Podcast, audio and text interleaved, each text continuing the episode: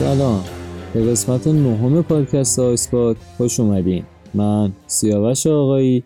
می‌خوام این قسمت باهاتون راجع به فیلم Goodfellas یا رفقای خوب صحبت بکنم و امیدوارم از گوش دادن به این قسمت لذت کافی رو ببرید. آیسپات رو می‌تونید از طریق نرم افزار پادکست توی گوشیهایی که سیستم عامل iOS دارن نرم افزار Google Podcast توی سیستم عامل اندروید و همچنین نرم افزار Castbox توی همه سیستم عامل ها دنبال بکنید. در ضمن کانال تلگرام ما هم فراموش نکنید به نشانی آیسپاد پادکست. قبل از اینکه وارد صحبت در مورد فیلم رفقای خوب بشیم باید بگم اگر تا به حال این فیلم رو ندیدین همین الان این قسمت رو استوب کنید و بعد از تماشای این فیلم برگردین و این قسمت رو گوش کنید. به خاطر اینکه در غیر این صورت هم فیلم براتون اسپویل میشه و هم از گوش دادن به این پادکست لذت کافی رو نخواهید برد.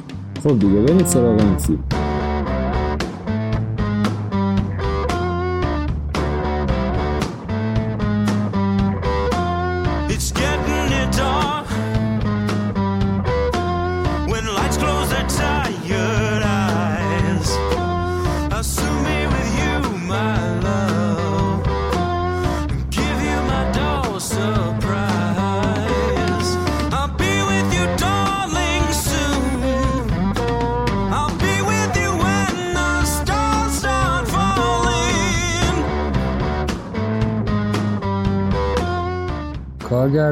رفقای خوب مارتین سکورسیزی معروف کارگردان و تاریخشناس آمریکایی که البته اصلیتی ایتالیایی داره. تم فیلماش معمولا شخصیت های ایتالیایی و سیسیلی آمریکایی هست. اون جایزه AFI Life Achievement Award رو گرفته که یه بار راجبش صحبت کردم گفتم به کسایی تعلق می‌گیره که از طریق فیلم فرهنگ آمریکا رو غنی کردن. یه بار به خاطر فیلم The Departed اسکار گرفته جایزه نخل طلایی گرفته شیر طلایی رو گرفته جایزه فستیوال فیلم کن برای بهترین کارگردان رو گرفته. کلا جایزه های خیلی زیادی گرفته. فیلم های بزرگی هم ساخته این مارتین سکورسیزی. که بینشون میشه به Raging Bull، The Wolf of Wall Street، The Aviator، of New York، Taxi Driver، Casino، The Departed و The Color of Money اشاره کرد. به همراه همین فیلم که خیلی هم میگن بهترین فیلمشه کلا فیلمایی که ساخته 81 بار نامزد اسکار شدن و 20 بار هم موفق شدن این جایزه رو ببرن. برای این فیلم هم مارتین سکورسیزی هم کارگردان بوده و هم فیلمنامه رو به همراه نیکولاس پیلگی نوشته. در واقع داستان این فیلم همونطور که توی فیلمم هم اعلام میشه که بر اساس یه داستان واقعیه از روی یه کتابی به نام وایزگای نوشته همین نیکولاس پیلگی ساخته شده. این مارتین سکورسیزی بیشتر از 50 سالم هست که داره فیلم می‌سازه. حالا بریم سراغ بازیگراش. بزرگترین بازیگری که توی این فیلم وجود داره قطعا رابرت دنیرو که یه بازیگر آمریکاییه. همچنین کارگردان و تهیه کننده هم هست. توی فیلم های مهمی بازی کرده مثل Godfather دو، Taxi Driver، Raging Bull، Once Upon a Time in America، The Untouchables و Casino که خب اکثر این فیلم ها هم خود مارتین سکورسیزی کارگردانی می‌کرده. کلا مارتین میگه به خاطر اینکه من و دنیرو جفتمون یه پیشینه یه سیسیلی داشتیم برای نقشایی که من می‌خواستم توی فیلمام همیشه مناسب بود و خودش می‌دونست چجوری باید بازی کنه. این رابرت دنیرو برای تعهد زیادش به نقشاش هم خیلی معروفه. مثلا برای نقشش توی فیلم Raging Bull برای صحنه های آخرش که باید چاق باشه 27 کیلو وزن اضافه می‌کنه و کلا برای بازی کردن توی این فیلم میره یاد می‌گیره که ورزش بوکس رو چجوری باید انجام داد یا مثلا برای Taxi Driver میره چند هفته توی نیویورک به عنوان راننده تاکسی کار می‌کنه تا قلقش دستش بیاد.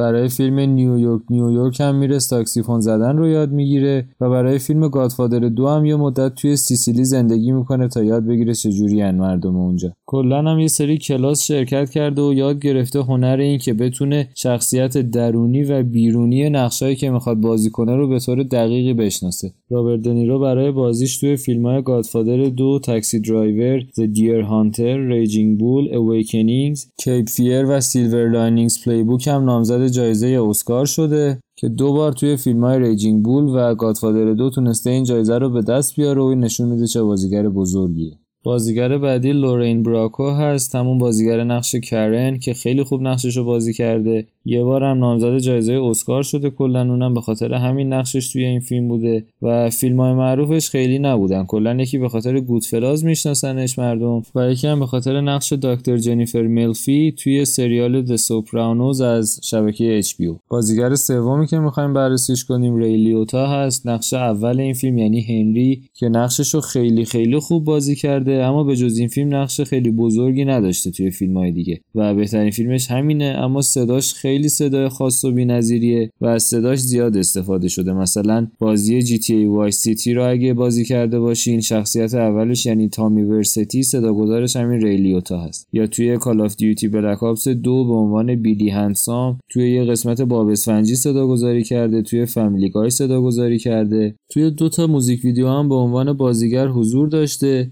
یکی Lovers on the Sun از دیوید گتا و یکی دیگه Bloodstream از اد شیرن اما قطعا بهترین بازیگر این فیلم که به خاطر نقشش هم اسکار رو تونسته ببره جو پشی هست که نقش تامی رو بازی کرده. خیلی خوب بازی کرده این نقش رو و به عنوان 96 امین نقش برتر کل سینما شناخته میشه. بعد فیلم های معروف دیگه هم که داره Raging Bull ـه که اونجا هم نامزد اسکار شد اما نتونست اونو ببره. Once Upon a Time in America، Casino و قطعا توی فیلم تنها در خانه هم یادتون هست نقششو این بازیگر به جز فیلماش به دو تا علت دیگه هم معروفه. یکی به خاطر یه آهنگ رپی که خونده به نام Wise Guy که لینکشو براتون می‌ذارم. و یکی دیگه هم به خاطر جملهش بعد از گرفتن جایزه اسکار برای همین فیلم Goodfellas هست. جو پشی وقتی جایزه اسکار رو می‌بره خب اصلا آماده نبوده. خودش میگه نمی‌کردم جایزه اسکار رو من ببرم. برای همین سخنرانی آماده نکرده بوده. وقتی میره بالا فقط میگه این جایزه من بود. ممنونم. و این به عنوان یکی از کوتاهترین سخنرانی های مراسم اسکار شناخته میشه. جو پشی تونسته خیلی ماهرانه خشونت و شوخ طبعی توامان تامی رو به نمایش بذاره. اما حالا موفقیت های خود فیلم رو بررسی کنیم. 6 تا نامزدی اسکار داشته فیلم رفقای خوب. به خاطر بهترین فیلم بهترین کارگردانی بهترین ادیت فیلم بهترین فیلم نامه اقتباسی بهترین بازیگر مرد مکمل و بهترین بازیگر زن مکمل. که توی بهترین بازیگر مکمل مرد جوپشی تونست این جایزه رو کسب کنه. و اکثرا هم از این فیلم به عنوان دومین فیلم برتر ژانر گنگستری یاد می‌کنن در تاریخ سینما بعد از فیلم های پدرخوانده. نمره های Goodfellas خیلی درخ درخشانه توی IMDb 8 و 7 هم گرفته توی Rotten Tomatoes 96 و توی Metacritic هم 89 گرفته. هزینه ساخت این فیلم 25 میلیون دلار بوده و پولی که از فروش بلیتاش توی آمریکا به دست اومده حدود 47 میلیون دلار بوده.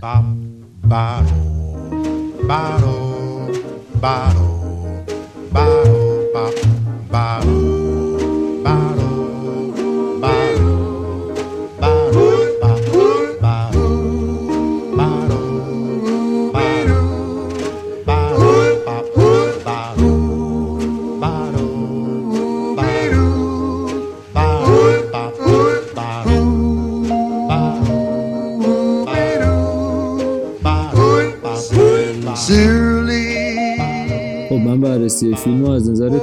شروع می‌کنم و اون نکته هایی که توی فیلم نیستن و باید بهشون اشاره کنیم میگم. بعد میریم سراغ موارد دیگه. اولین نکته اینه که مکانای این فیلم اکثرا واقعی بودن. مثلا رستوران سیسرو یا خونه کودکی هنری هیل اینا توی مکانهای واقعیشون فیلم برداری شدن و واقعا اتاق هنری به رستوران سیسرو دید داشته. نکته بعدی راجع به هنریه که این توی بچگی دچار یه سری بیماری ها بوده مثل بیماری خانش پریشی یا بیماری کم توجهی و بیش فعالی که همه اینا باعث می شده از نظر آموزشی نتونه خوب عمل کنه توی مدرسه مطالب رو به درستی یاد نگیره. خودش مثلا میگه تا 20 سالگی حروف الفبای انگلیسی رو بلد نبوده. اما خب به جای اینکه مثل جوامع امروزی با همچین بچه هایی همزاد پنداری کنن و بهشون کمک کنن توی مدارس بدتر تنبیهشون می‌کردن و همش نامه های مرتب برای خانوادهش میومده که یا مدرسه نمیره یا اینکه درسش خیلی بده و خب از پدرش هم کتک می‌خورد به خاطر این قضايا اینا دلیلی شد برای اینکه بخواد از خونه فرار کنه از مدرسه فرار کنه و بره یه جایی که این آدمای معمولی که دورش هم بهش گیر ندن. از یه طرف هم اگه توی فیلم خاطرتون باشه یه صحنه ای رو داریم که هنری داره از توی اتاقش به رستوران سیسرو نگاه می‌کنه و اون تجمل پالی و تودی و همه مهمونایی که براشون میاد می‌بینه و اینکه نصف شب تازه اینا جمع میشن دور هم اما خود هنری رو داریم که توی اتاقشه. بعد پرده پنجره اتاقش به صورت افقی کشیده شده که این یه حالت زندان رو برای ما تداعی می‌کنه. اینکه همش باید توی خونه باشه. و خب همه این قضايا یکم اونو به سمت کار کردن توی اون رستوران و برای اون آدما هل داد. از یه طرفی هم پدرش براش مهم نبود که این می‌خواد چیکاره بشه. فقط ایدهش این بود که شما باید کار کنید توی این سن. وگرنه برخلاف فیلم هنری هم از اون اول دنبال خلافکار شدن و زندگی مافیایی نبودش. اصلا بعد از اینکه به خاطر سیگار فروشی کنار خیابون دستگیرش می‌کنن و از دادگاه میاد بیرون.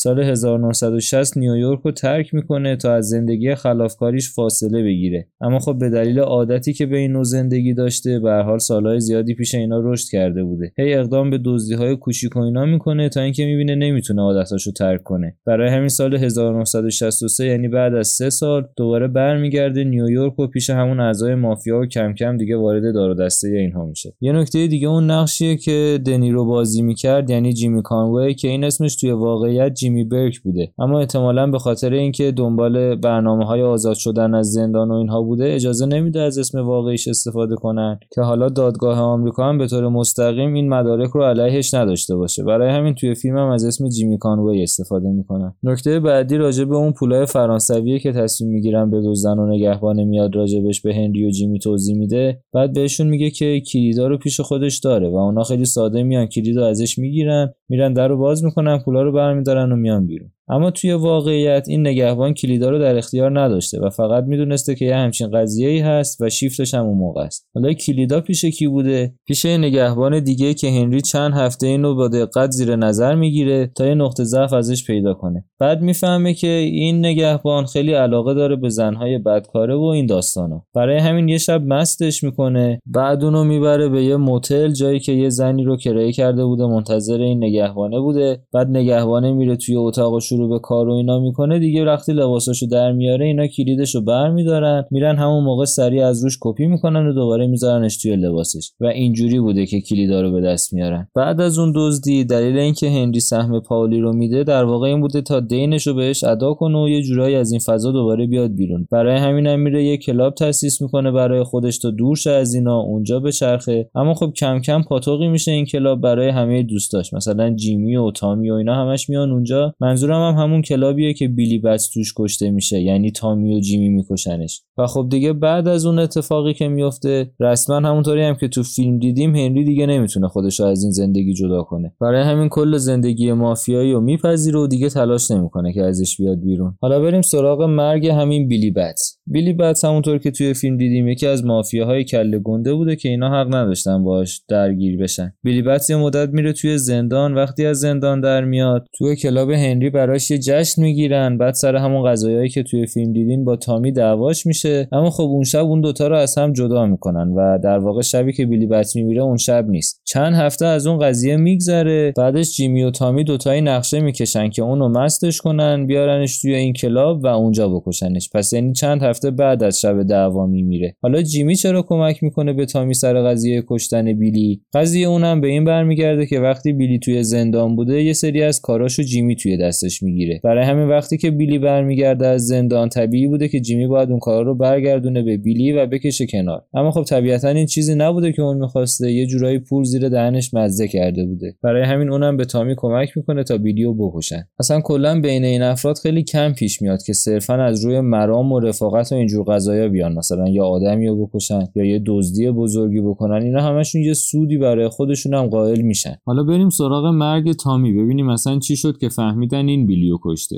قضیه این برمیگرده به کرن زن هنری که با پاولی در رابطه بوده و اینم نمی‌دونم که حالا این رابطه رو هنری چیزی ازش می‌دونسته یا نه. اما خلاصه کرن با پاولی در رابطه بوده و وقتی هنری میفته توی زندان تامی میاد پیش کرن و سعی می‌کنه باهاش رابطه برقرار کنه و خب وقتی هم که کرن نمی‌خواد تامی سعی می‌کنه بهش تجاوز کنه که البته موفقم نمیشه. اما بعد از این قضیه کرن سری میره پیش پاولی و قضیه رو بهش میگه. پاولی هم خب طبیعتا برمیخوره بهش ناراحت میشه و پا میشه میره پیش خانواده گامبینوها. حالا این گامبینوها کی بودن؟ همون خانواده که بیلی بت رئیسش بوده. بعد اونجا بهشون میگه که آره آقا تامی بوده که بیلیو کشته. و خب اینطوری بوده که اونا هم میان سراغ تامیو میکشنش. حالا یه نکته اشتباه دیگه ای که توی فیلم هست اینه که هنریو می‌بینیم از زبون خودش میگه به خاطر اینکه توی سر تامی بهش شلیک کرده بودن مادرش نمی‌تونسته یه تابوت باز براش بخره. اما قضیه این به خاطر شلیک کردن به کله تامی نبوده. بلکه قضیهش این بوده که اصلا جسد اون پیدا نشده. یعنی تا همین الانم هم که داریم حرف می‌زنیم جسد تامی پیدا نشده جایی. پس دلیل نگرفتن تابوت باز به این قضیه برمیگرده. و خب کلا هم راجع به اینکه چه کسی تامیو کشته هنوز بحث وجود داره و جواب قطعیش معلوم نیست. که خب حالا از توی این قضایی هم می‌تونیم اینو بفهمیم که چقدر این گنگسترها هم با خودشون بد بودن هم طبیعتا باید نگران پلیس و این قضایا بودن. یعنی زندگیشون خب خیلی سخت بوده باید از دو طرف مراقبت می‌کردن. و یکی از دلایل معروف شدن فیلم گودفلاز اینه که تونسته به خوبی دو طرف زندگی مافیاها رو نشون بده. یعنی از نظر زندگی گنگستری میگن هیچ فیلمی اندازه این فیلم دقیق نبوده تا حالا.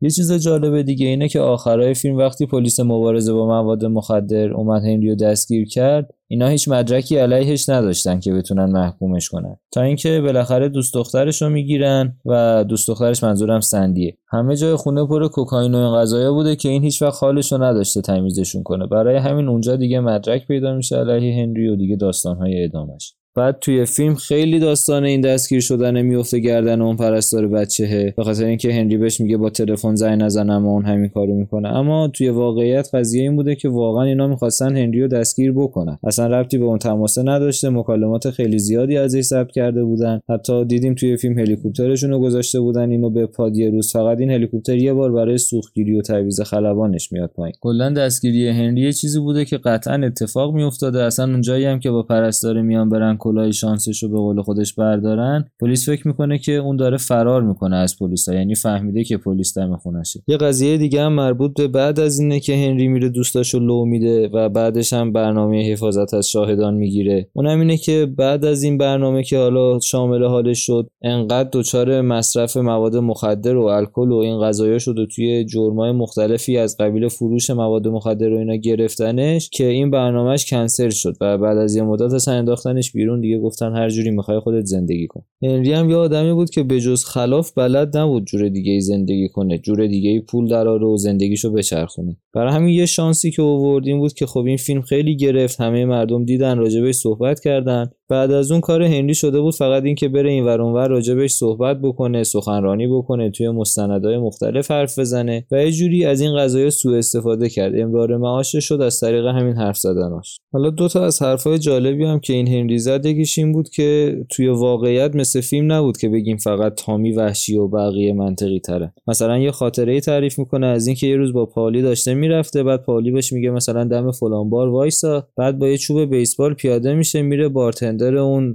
حالا کلاب که یه زن بوده خیلی اونو می‌زنه. به خاطر اینکه شنیده بوده این یه بار دهن لقی کرده راجبش. و یه حرف جالب دیگه هم این بود که یه صحنه توی فیلم بود اونجایی که تامی با هنری دعواش میشه که چرا فکر می‌کنی من مسخرم تو میگی من مسخرم چجوری مسخرم حالا این مکالمات که بهش می‌رسیم حالا ادامه این قسمت که توی واقعیت وجود نداشته. اما کلا میگه یه جوری بود این تامی که حتی منم میترسیدم باش شوخی کنم. تا آخر عمرم همیشه فاصله‌مو با این حفظ می‌کردم. چون می‌دونستم یه کلمه همینجوری بهش بگی واقعا ممکنه بمیری. خب حالا یه کوچولو راجع به خود بازیگرای فیلم حرف بزنیم. اول میریم سراغ جو پشی همون بازیگر که نقش تامی بود و اسکار گرفت. تامی واقعی بیشتر از دو متر قدشه و حدود 100 کیلو وزنشه. اما می‌بینیم جوپشی با اینکه هیکل ریزی داره خیلی خوب می‌تونه اون خشونتی که شخصیت تامی نیاز داره و به نمایش بگذاره. بعد یه دیالوگ خیلی معروف این فیلم هم مربوط به همین تامیه که به هنری میگه معروف به دیالوگ فانی هاو. همونجا توی رستوران که بهش میگه من چجوری مسخرم؟ چرا به من میگی مسخره؟ وانمود می‌کنه که عصبانیه. حالا قضیه این دیالوگ اینه که اینم مارتین سکورسیزی ننوشته بوده توی فیلم نامه. در واقع خود جوپشی مدت میره توی پاتوقای خلافکارا وقتشو میگذرونه. عین همین مکالمه رو بین دو تا خلافکار می‌بینه و بعدش میاد اونو به طور خودجوش اجرا می‌کنه توی این فیلم. حالا بریم سراغ رابرت دنیرو بازیگری که گفتم خیلی به نقشاش تعهد داره و سعی می‌کنه دقیق اونا رو انجام بده. توی این فیلم هم مثلا خیلی هی ازشون می‌خواد با جیمی برک واقعی حرف بزنن و ساعتی که میپوشیده مدل موش چطوری کرواتش رو میذاشته ژاکتش همه اینا رو سعی می‌کنه به طور دقیقی انجام بده. حتی یه صحنه توی فیلم هست که تامی و جیمی و هنری میرن خونه تامی و مادرش بیدار میشه براشون صبونه درست می‌کنه. خب رابرت دنیرو می‌دونسته که جیمی برک واقعی علاقه زیادی به سس کچاپ داره. برای همین ازشون می‌خواد که این سس رو بگیرن بیارن سر میز. بعد حالا می‌خواستن شروع کنن به فیلم برداری که تازه این میگه باید زنگ بزنید به جیمی برک واقعی ازش بپرسید سس رو چجوری می‌زنه روی غذاش. یعنی به پشتش ضربه می‌زنه یا بین دستاش میچرخونده. حالا چه جوری این کارو می‌کرده؟ اونا هم زنگ می‌زنن به جیمی برک ازش می‌پرسن و خب اینم می‌فهمه باید بین دستاش تکون بده سوسو حالا یه بار دیگه برید اون قسمت فیلم ببینید. دقیقا متوجه میشید که دارم چیو میگم. کلا مارتین سکورسیزی راجع به دنیرو میگه می‌دونه چه جوری نقشه یه خلافکار رو باید بازی کنه. انگار که اونو جلوی چشم خودش می‌بینه. لورین براکو بازیگر نقش کرنم وقتی قبول میشه که توی این نقش بازی کنه به خاطر اینکه خیلی از خانواده‌اش دور می‌شده از مارتین سکورسیزی می‌خواد که بچه های خودش رو بیاره توی فیلم به عنوان بچه های هنری و کرن بازی کنن. چون بچه های اونم توی همون سن و سال بودن.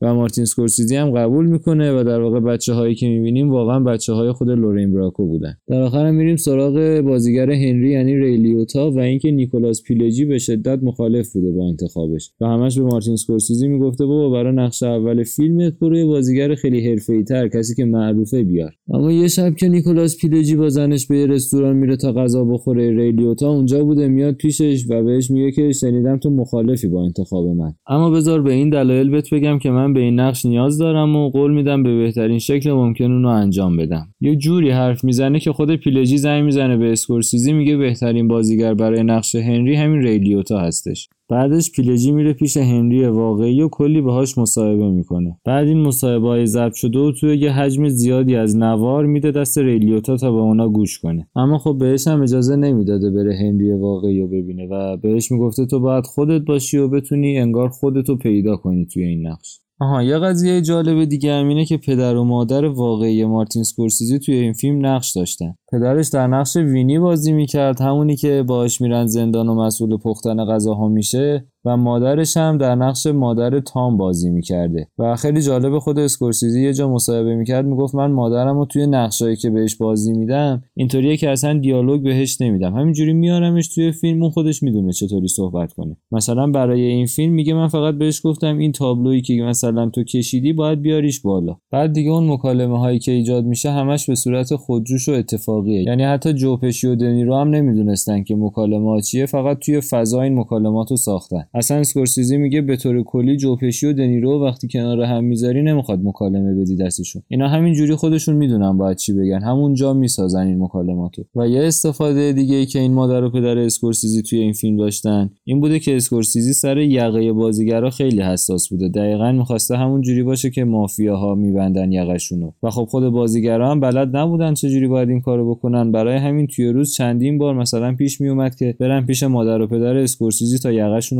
براشون درست کنه. و اون بازیگر مأمور امنیتی که هنری و زنش میرن پیشش تا بقیه دوستاشون رو لو بدن یعنی ادوارد مکدونالد اون همون ادوارد مکدونالد واقعیه. یعنی خود واقعیش رو آورده بودن توی این فیلم هم حالا اونجا رو بازی کرد. خب حالا دیگه وقتشه راجع به خود فیلم حرف بزنیم. اول من دوتا از جنبه هایی که دقت اسکورسیزی توی اینا خیلی بالا بوده و میگم. یکی از این جنبه ها اینه که وقتی مصاحبه های هنری واقعی رو ببینید همینجوری که داره حرف می‌زنه از کلمه fuck خیلی استفاده می‌کنه. بیجا همینجوری هر جایی که دلش می‌خواد این کلمه رو میاره. بعدش توی این فیلم هم می‌بینیم که از همین کلمه 300 بار استفاده میشه. یعنی حتی بیشتر از فیلم Pulp Fiction. که خب این نشون میده یه جورایی ادبیات مافیایی رو درک کرده و اونو توی فیلمش اوورده نکته دوم هم اینه که اکثرا توی فیلم های گنگستری بین افراد مافیا می‌بینیم احترام خاصی برقراره و یه جوری به خاطر احترامه که کارهای همو انجام میدن. مثل فیلم Godfather که همشون میان پیش دون کورلیونه دستشو میبوسن و احترام خاصی براش قائلن. اما توی این فیلم می‌بینیم که کارهایی که انجام میدن برای هم از روی احترام نیست بلکه همش از روی ترسه. مثلا اون صحنه ای که مأمور پستو میارن و کلشو می‌کنن توی فر می‌بینیم که پیشنهاد رشوه یا احترامی وجود نداره بلکه از روی ترس دارن مجبورش می‌کنن که این کارو بکنه. خود هنری هم مثلا میره رئیس دوست دخترش رو می‌زنه یا همچین غذایایی رو می‌بینیم توی فیلم که همش از روی ترس و خشونته. حالا بریم سراغ مهمترین بحث این قسمت یعنی نحوه بیان کردن داستان. اولا من یه جایی میخوندم که اسکورسیزی جنبه پوچگرایانه به زندگی شخصیتاش میده. اما خب چیزی که هست اینه که اون هدفش نیست این پوچگرایانه بودن رو به تصویر بکشه. بلکه شخصیت هایی که اسکورسیزی خلق می‌کنه خیلی به واقعیت نزدیکترن. صرفا قهرمان هایی نیستن که همش کار خوب انجام بدن و یه جوری ما رو ببرن طرف خودشونو شخصیت های کاملی رو توی فیلم های اسکورسیزی می‌بینیم که هم جنبه های بد هم خوبشون به نمایش در میاد. مثلا خودش توی یه مصاحبه می‌گفت که قسمت بد این اشخاص هم چیزیه که باید بفهمیم و ازش نترسیم. مثلا می‌گفت کمپانی برادران وارنر به ما گیر داده بود مرگ اسپایدر رو حذف کنیم از توی فیلم. همون خدمتکاری که اول تامی به پاش تیر زد و حالا بعد در ادامه کشتش. اما خب این خیلی اصرار می‌کنه که این جنبه های افراد توی فیلم هم باید ببینن مردم. و در واقع به خاطر همین شاید چون زندگیشون خیلی واقع گرایانه تر میشه یک کمی از حالت قهرمانانه میاد پایینتر و برای همین شاید میشه گفت که به پوچگرایانه نزدیکتر میشه. اما اصلا اینطوری نیست که بخواد زندگی اینا رو پوچگرایانه نشون بده یا یه همچین چیزی. منظورم اینه که مثلا توی قرن بیستم یه سری فیلم می ساختن که زندگی خیلی عادی مردم رو نشون می‌داد. یعنی یه آدمی که مثلا پا می‌شد صبحونه می‌خورد می‌رفت سر کار و اینجور چیزا. بعد مردم وقتی این فیلم ها رو می‌دیدن خیلی ناراضی می‌شدن از سینما میومدن بیرون و کارگردانا برای توجیه می‌گفتن که آقا این زندگی خودتونه. پس چرا بهش میخندید؟ و اصلا به اون جریانات هم فیلم های نیهیلیستی یا پوچگرایانه گفته می‌شد. برای همینه که میگم شاید از این نظره که به این شخصیت های اسکورسیزی میگن پوچگرا وگرنه اینا کاملا شخصیت هایی هستن که نسبت به فیلم های دیگه خیلی واقعی تر و قابل درک و قابل لمس ترن که خب این یه ویژگی خیلی خیلی خوب از اسکورسیزیه. یه جا هم بود که دیکاپریو داشت راجع به فیلم Goodfellas صحبت می‌کرد. خیلی باحال بود. می‌گفت من هر وقت که از تلویزیون می‌بینم Goodfellas داره پخش میشه دیگه می‌دونم که اون دو ساعت آینده زندگیم برای این فیلم میره یعنی همیشه میبینمش. حالا راجع به اسکورسیزی هم دیکاپریو همینو می‌گفت که می‌خواد انسان بودن این آدما رو نشون بده و در واقع طبیعت آسیب دیدهشون رو کاملا به تصویر بکشه. خب حالا از نظر نحوه بیان اگه بخوایم بررسی کنیم توی این فیلم راوی اصلی ما هنریه و خیلی ها تصور می‌کنن این یعنی ما داریم دنیا رو از دید هنری می‌بینیم و یه جورای اون شخصیتیه که فیلم رو کنترل می‌کنه. اما اسکورسیزی توی این فیلم چند بار نشون میده که همچین چیزی نیست و هنری در کنترل وقایع نیست. اما خب یه عادتی که مارتین توی یه سری فیلماش داره اینه که یه جهان اکسپرسیونیستی رو میاد از دید یک آدم برای ما به نمایش می‌ذاره. یعنی دید ما رو محدود می‌کنه تا بتونیم دنیای اون آدم رو بهتر درک کنیم. اما خب در این حال نشونم میده که فیلم خودش و اونه که داره فیلم کنترل می‌کنه. مثلا توی فیلم راننده تاکسی هم دقیقا همچین جهانی رو داریم. حالا توی این فیلم هم یکی از همچین صحنه هاییش یه صحنه که اتفاقا اسکورسیزی از آلفرد هیچکاک هم الهام گرفته برای فیلم برداریش اونم همون اوایل بچگی